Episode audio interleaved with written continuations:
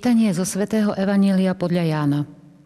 Ježiš povedal, moje ovce počúvajú môj hlas, ja ich poznám a oni idú za mnou. Ja im dávam väčší život. Nezahynú nikdy a nik mi ich nevytrhne z ruky. Môj otec, ktorý mi ich dal, je väčší od všetkých a nik ich nemôže otcovi vytrhnúť z ruky. Ja a otec sme jedno.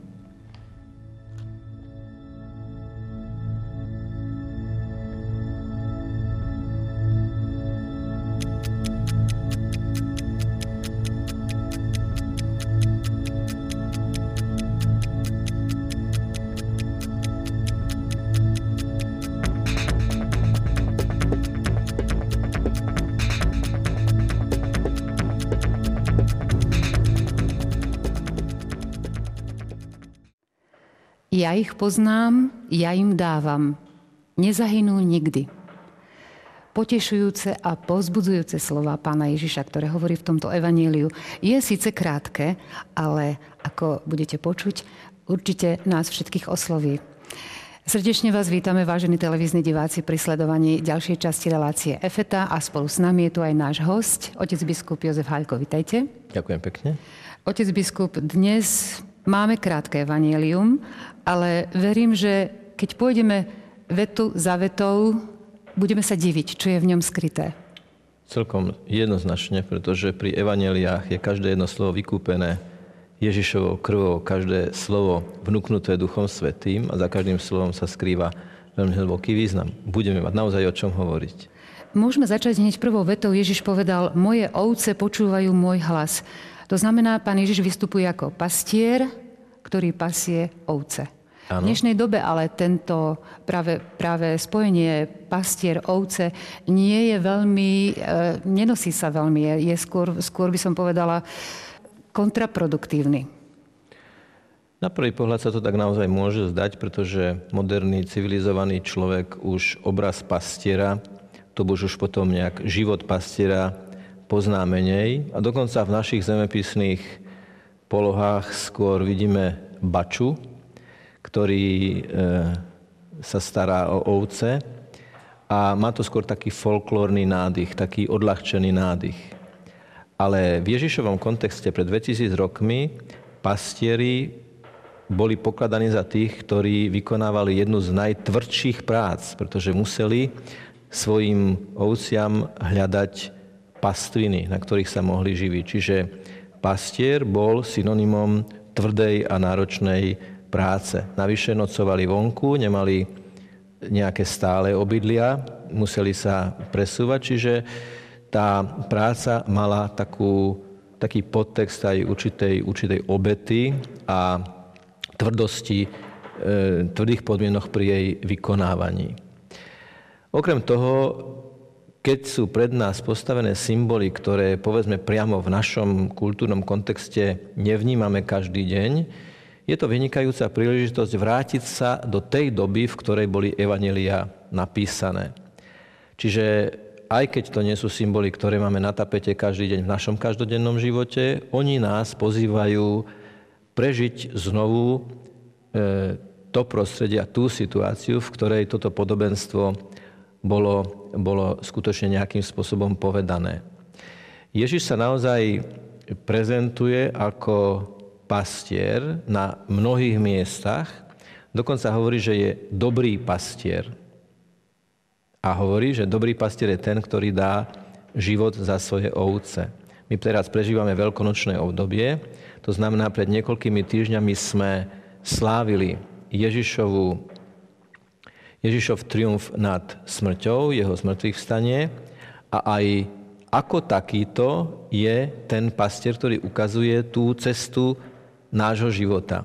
Pastier je ten, ktorý ide pred ovcami alebo pred tými, ktorí sú mu zverení a vedie ich a ide aj za nimi, aby ich chránil, aby nedovolil, aby sa nejakým spôsobom uskutočnilo nejaké ohrozenie tých oviec. Menej známou súvislosťou je, že keď Ježiš hovorí ja som dvere, tak tiež vyjadruje jeden z rozmerov toho dobrého pastiera. Pretože podľa dobových súvislostí z prostredia, kde žil Ježiš Kristus, je známe, že keď pastier večer priviedol svoje ovce do košiara, tak do toho otvoru, kam ich priviedol, si sám lahol. Čiže vytvoril naozaj akési ochranné dvere pred tými, ktorí by mohli tie ovce nejakým spôsobom ohroziť, teda pred vlkmi. Čiže dobrý pastier je ten, ktorý svoje ovce vedie, ale ich aj chráni. Všetkými možnými spôsobmi. Všetkými možnými spôsobmi. A ako to sám naznačuje, ako sme to už povedali, aj tým, že sám za nich dá život, aby ich zachránil, aby ich ochránil. Takže čo by sme teraz poradili e, našim priateľom, ktorí sa teraz na nás pozerajú, e, keď e, počujeme často hlášky, my nie sme žiadne ovce, my nebudeme v žiadnom salaši a neviem ešte podobné. Určite ste aj vy počuli takéto podobné, aby Áno. Myslím, že je to aj celkom prirodzené a pochopiteľné, že ľudia povedali, my nie sme ovečky. Teda pokorné, krotké, tiché, vydané, tak povediať, na pospas e, tým, ktorí ich vedú, alebo tí, ktorí ich ohrozujú.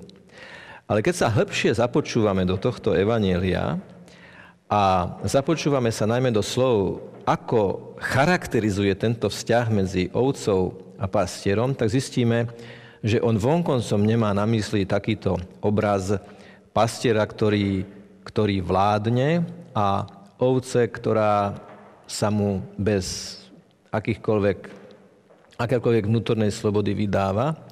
Ale sú tam slova, ktoré naznačujú, že tie ovce sú ovce, ktoré e, nepredstavujú zviera, ale predstavujú predstavujú človeka. Človeka so všetkými jeho danosťami, najmä jeho slobodou a rozumom, ktorým je obdarený. Pozrieme sa na ďalšiu vetu a to je ja ich poznám. Oni idú za mnou. Slova ja ich poznám sú vlastne základom e, toho, čo by sme mohli nazvať prenikavá Božia prítomnosť. Možno aj preto kresťanská ikonografia Božiu vševedúcnosť e, reprezentuje ako oko v trojuholníku. Napríklad u nás v katedrále svätého Martina na spovedniciach je nad dverami, ktorými vstupuje spovedník, vyobrazené oko v trojuholníku, ktoré je symbolom všetko prenikajúcej a poznajúcej Božej vševedúcnosti a všemohúcnosti. To znamená, ak Ježiš hovorí, že ako dobrý pastier pozná svoje ovce a dokonca inde čítame, že ich pozná po mene, tak je to opäť o tom, že to nie sú anonymné e, ovce z nejakého stáda, že, to nie je, že tu nie je reč o nejakej stádovitej mase, ktorá nemá meno, má maximálne nejaké číslo, ale že ide o osoby, ktoré vo svojej osobnostnej originalite sú v čase a priestore neopakovateľné a Boh ich ako také aj príjima. Ten dobrý pastier ich pozná pomene. Pozná ich a pozná ich pomene, čiže ich oslovuje pomene. A toto je naozaj veľmi dôležité vtedy aj dnes si uvedomiť, že dobrý pastier nás nevníma ako nejaké veľké spoločenstvo pozostávajúce z nejakých anonymných živých súčiastok, ale my, hoci sme spoločenstvo a máme byť spoločenstvo, predsa len sme Bohom príjmaní ako jednotlivci. Boh dokonale preniká a pozná do, dobrý pastier dokonale preniká a pozná, čo sa v nás odohráva, čomu sa tešíme, čo nás bolí. Dokonca, ako hovorí svätý Augustín, Boh nás pozná lepšie, ako my sami poznáme seba. Tá dobrá správa v tomto celom je to, že toto je dobrý pastier, ktorý to, čo v nás pozná, to, čo v nás vidí, spracováva vo svojej láskavosti, vo, svoje, vo svojom milosrdenstvo, vo svojom milosrdenstve a vo svojej snahe obdariť nás stále aký, aký, akýmsi hĺbším a hĺbším prežívaním našej vlastnej identity a totožnosti. Ale práve tú identitu sme schopní prežiť len v istej súvzťažnosti, v istom vzťahu. Aj vo vzťahu k tomu, ktorý je našim pastierom a ako pastier sa predstavuje Ježiš Kristus.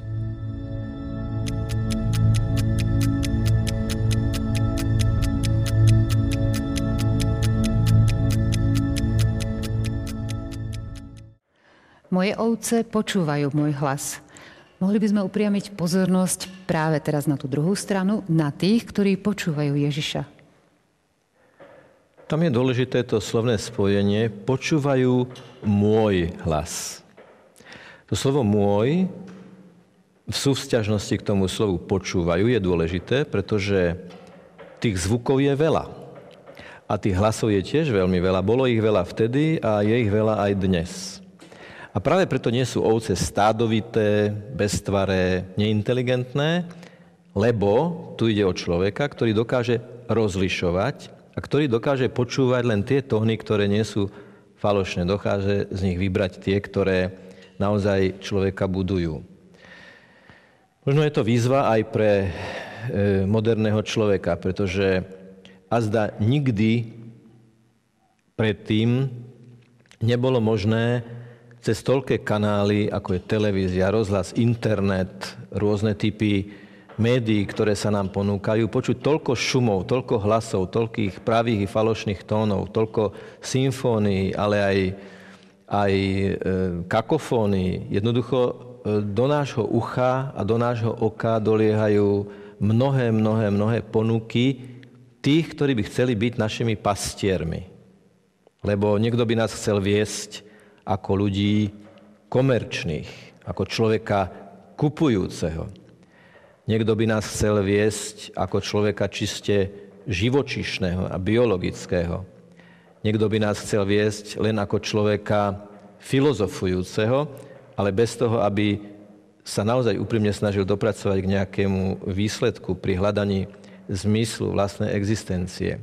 Čiže počúvajú môj hlas znamená, že si vyberajú a kriticky vyhodnocujú všetko to, čo sa im ponúka a z toho si vyberajú môj hlas ja som Pán Boh tvoj a nebudeš mať iných bohov okrem mňa. Počúvame v prvom Božom prikázaní. To znamená, áno, sú tu aj iní bohovia, božikovia, ktorí sa budú snažiť postaviť do role lídrov, pastierov, vodcov, Führerov, e, generalissimov a podobne, ako sme to videli aj v dejinách. A vedieť to rozlíšiť, vedieť počúvať ten jediný pravý hlas, to je veľmi dôležité.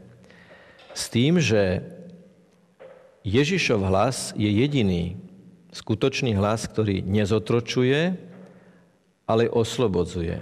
Je to hlas, ktorý nachádza súznenie s najhlbšími ašpiráciami ľudského srdca.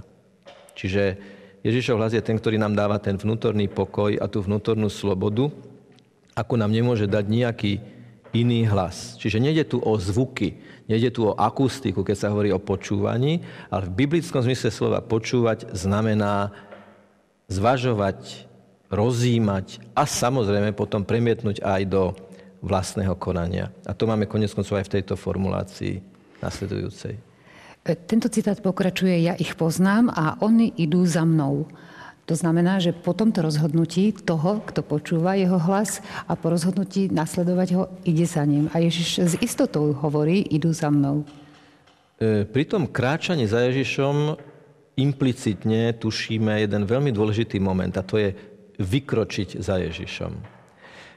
Totiž to počúvanie toho Božieho hlasu a vyberanie toho pravého hlasu a odmietanie tých nepravých falošných hlasov je dôležité to rozhodnutie, že budem kráčať za týmto hlasom a nie za iným hlasom. A tu sme už v rovine praxe.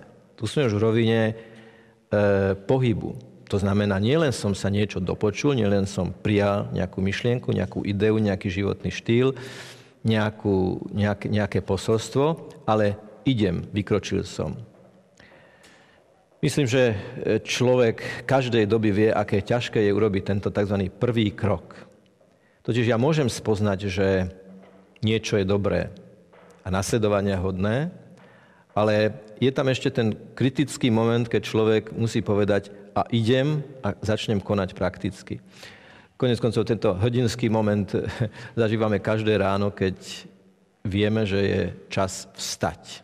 Teda vstať a vykročiť do nového dňa, Môže to byť aj stav nejakej duchovnej letargie, únavy, znechutenia, keď nám Ježiš hovorí, započuj sa opäť do môjho hlasu a znovu vykroč a kráčaj za mnou. Pretože kráčať za Ježišom ako dobrým pastierom znamená nielen kráčať za nejakým cieľom, do ktorého sa blížime, Ale práve preto je pastier, že nás sprevádza na tej ceste. On nás nielen čaká na konci tejto cesty, ale on nás na tejto ceste sprevádza.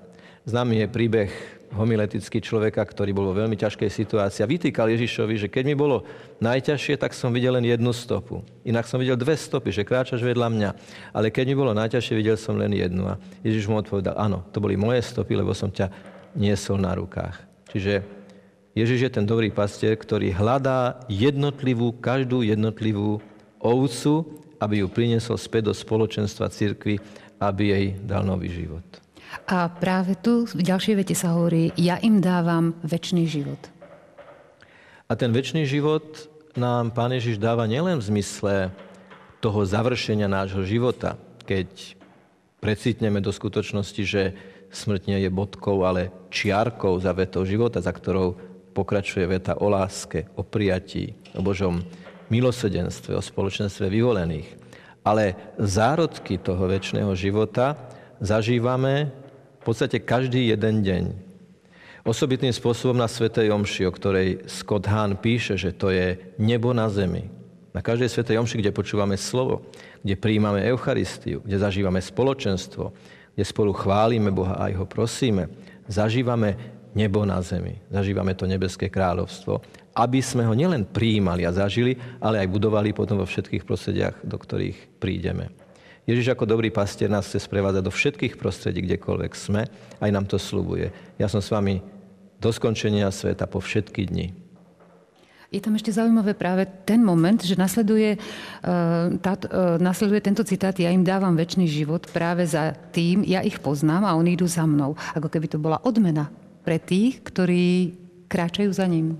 Ten väčší život, myslím. Samozrejme, väčší život je explicitne formulovaný ako odmena tým, ktorí ten väčší život, jeho vnútornú logiku, vnútornú logiku nebeského kráľovstva sa budú snažiť budovať už tu na zemi. Večný život je život v spoločenstve dokonalej lásky v Božej prítomnosti. A už tu na zemi, do každého prostredia, keď niekto nesie toto spoločenstvo lásky, teda prináša lásku a prináša tam Božiu prítomnosť cez túto lásku, pretože ako to aj svätý otec František viackrát zdôraznil. Milovať druhého znamená približovať ho k tomu, ktorý je základným zdrojom tejto lásky, teda, teda k Bohu. Toto je cesta do, tej, do toho väčšného, väčšného kráľovstva, Božieho kráľovstva.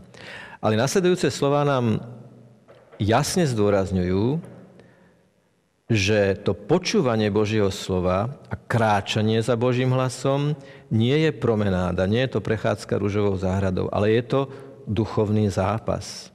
Pretože doslova tam, doslova tam čítame, že je tu niekto, kto sa bude snažiť tomu dobrému pastierovi tých, ktorí ho nasledujú, vytrhnúť z rúk. Čiže vždy tu bude nejaká alternatívna ponuka vždy tu bude nejaká alternatívna možnosť, ktorá sa bude javiť možno chvíľkovo ako atraktívnejšia, zaujímavejšia, rukolapnejšia, rýchlejšia a bez námahy. Súčasná moderná kultúra okrem iného nám ponúka aj takú mentalitu túžiť po veľkých veciach bez veľkej námahy. Mať rýchly výsledok bez prílišného vlastného nasadenia. A to je samozrejme veľmi vábne, veľmi príťažlivé, ale stále platí, čo nič nestojí za nič nestojí. Stojí to na hlinených nohách, je to ako dom postavený na piesku. A dobrý pastier nám chce povedať, že toto nie je cesta. Cesta vedie po úzkom chodníku k vrcholom. K vrcholom vedú vždy úzke chodničky.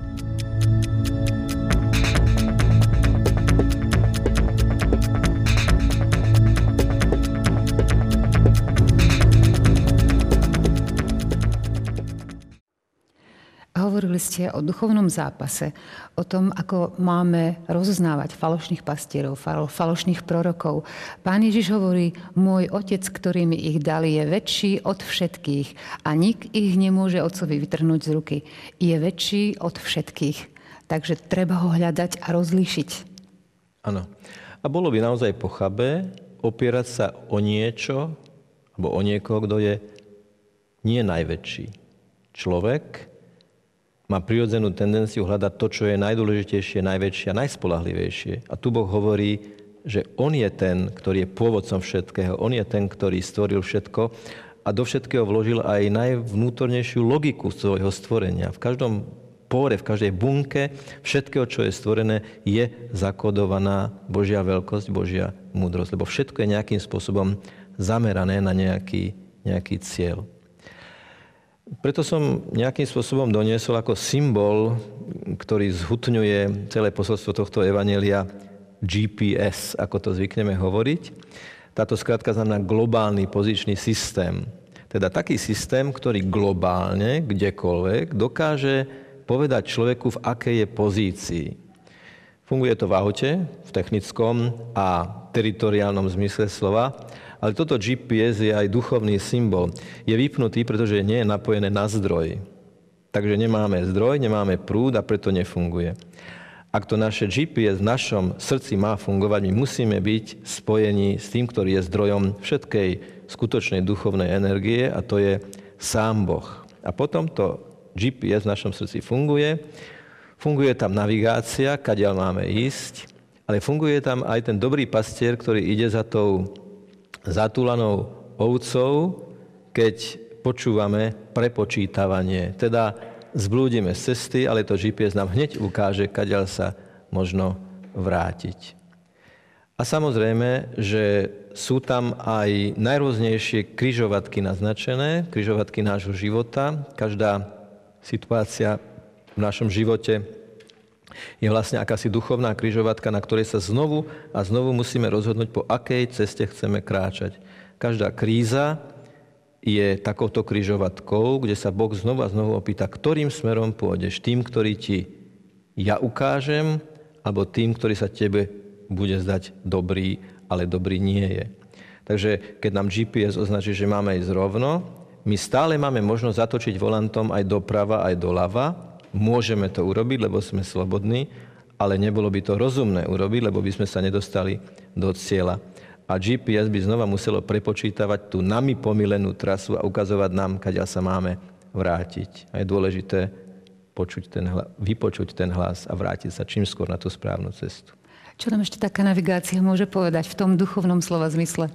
Že sa máme nechať navigovať. Od momentu krstu sme napojení na ten zdroj v našom srdci cez hlas nášho svedomia, lebo ten hlas toho dobrého pastiera je hlas nášho svedomia, ktoré nás vnútra hovorí, čo je dobré a čo je zlé, čo je dobrá cesta a čo je nedobrá cesta. Dôležité je tento hlas počúvať a kráčať za ním. A rozlišovať tóny v tom hlase, či sú pravé alebo falošné. A tie pravé patria Ježišovi Kristovi. Ako by ste poradili našim televíznym divákom, ako môžu spoznať Božiu vôľu? To znamená navigáciu nebeským Otcom. No napojiť sa na zdroj. A napájať na zdroj okrem iného je modlitba. Je každodenný, osobný, dôvery plný rozhovor s tým, ktorý je stále k dispozícii. Niekedy ani ten zdroj v technickom zmysle slova nemusí fungovať, lebo môže byť napríklad v aute e, vyčerpaná batéria, ale Boh je ten, ktorý hovorí, že je nad všetkým, že je nekonečne veľký, všemohúcný a On ako zdroj nikdy nesklame. Takže základný spôsob, ako hľadať cestu vo vlastnom živote, je snaha o komunikácii s Bohom a tu voláme modlitba. Pozrieme sa ešte na poslednú vetu.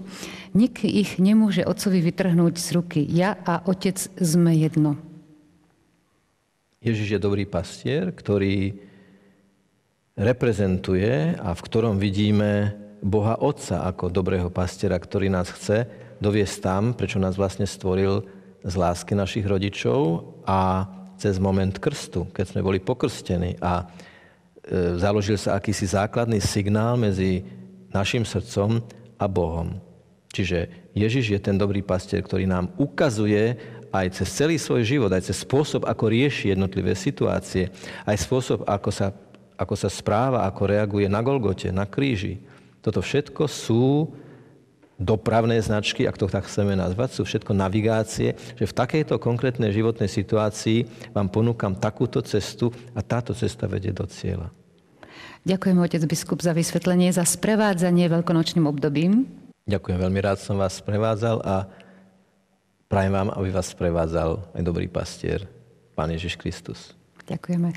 Vážení televízni diváci, vám ďakujeme za pozornosť. Tešíme sa opäť na stretnutie o týždeň. Dovidenia.